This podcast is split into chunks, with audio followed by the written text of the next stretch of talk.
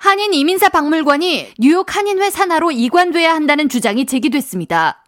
뉴욕 한인회 제6대 강익조 전 회장은 맨해튼 뉴욕 한인회관에서 기자회견을 열고 지난 2019년 8월 뉴욕 한인회 역대 전직 회장단 협의회를 통해 한인 이민사 박물관이 뉴욕 한인회 산하 기구로 편입하기 위한 내용이 이미 권고된 사안이라고 설명했습니다. 플러싱 국무회장식장에서 역대 회장단 다수의 결이 한인회로 이관돼야 한다는 주장이 나왔습니다. 지금 우리에 인원을 해서 결정을 하기로 했는데 지난 4년간 아무런 결정이 안 났습니다. 그래서 제가 오늘 찰수율이 임기가 끝나기 전에 제가 이런 기자회견을 자청하게 된 겁니다. 그 당시 참석자로는 김정일 회장, 강익조, 조병창, 이정화, 임은성, 변종덕, 신만우, 이경루, 한창현, 김민선 이렇게 우리 50주에 되어 있는 회초에 되어 있는 의사의 3분의 2가 참석을 역대적인 3분의 2가 참석을 해서 3분의 2 찬성으로 이런 가격을 받던 겁니다. 강 전 회장에 따르면 당시 협의회에 11명의 회원이 참석해 8명 찬성으로 한인 이민사 박물관에 한인회 귀속 결정이 내려졌으며 이후 구체적인 실행이 진행되지 않았습니다.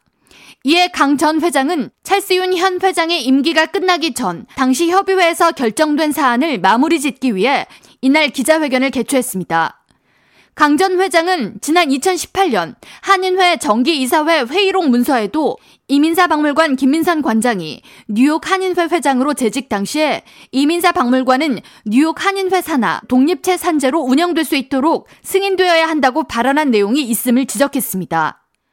강 전 회장은 더불어 1983년도 당시 뉴욕 한인회 회장이었던 강 회장이 한인회 회관 건물 구입을 추진했다는 이유로 개인 소유가 될 수 없듯이 김민선 전 회장 역시 이민사 박물관을 설립했다고 할지라도 그것은 개인 소유가 아니며 뉴욕 한인 동포들과 50만 동포들의 것이어야 한다고 설명하면서 그동안 독립채산제로 운영된 이민사 박물관은 뉴욕 한인회와 단지 리스 계약으로 관계가 있을 뿐 설립 이후 여전히 이관에 대한 어떠한 결론이 나지 않았기에 뉴욕 교포사회가 하나로 되기 위해 뉴욕 한인회로 하루속히 귀속되어야 한다고 덧붙였습니다. 만약 간입조가 저희 임기가 끝난 후에 이 회관을 운영회를 독립으로 구성을 해서 50만 동 나갔다면 50만 동분들께서는 어떻게 생각하실 것 같습니까? 이 회관을 강입조 것이라고 생각하겠습니까?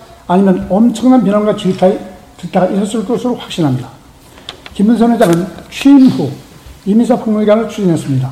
한일 회장이라는 이름하에 뉴욕 한일회관 6층을 사용하여 이민사 박물관을 만들었습니다.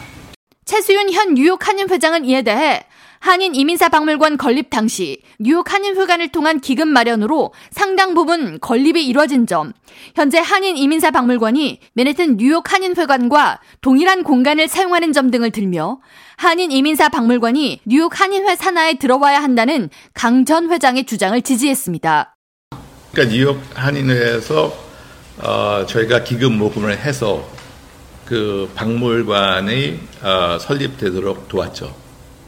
어, 한인회가 이제 그 이, 이민사 박물관하고 같이 이렇게 공동 스페이스를 지금 쓰고 있고, 어, 하지만 이제 저희가 이 렌트는 지금 받지 못하는 그런 상황이어서 어, 사실 뭐 지난 4년 동안 어, 박물관하고 협력을 해서 추진한 것이 없습니다.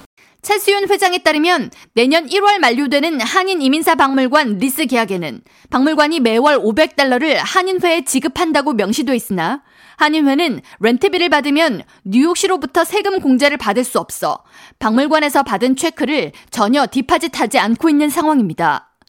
이와 같은 뉴욕 한인회 전 현직 회장단의 주장에 대해 김민선 뉴욕 한인 이민사 박물관장은 박물관이 한인회에 귀속될 경우 주정부 그랜트를 받을 수 없으며 큐레이터 비용 및 작품 보험비 등을 감당할 수 없다고 반박하며 뉴욕 한인회와 이민사 박물관을 통합해서는 안 된다는 입장을 보이고 있습니다.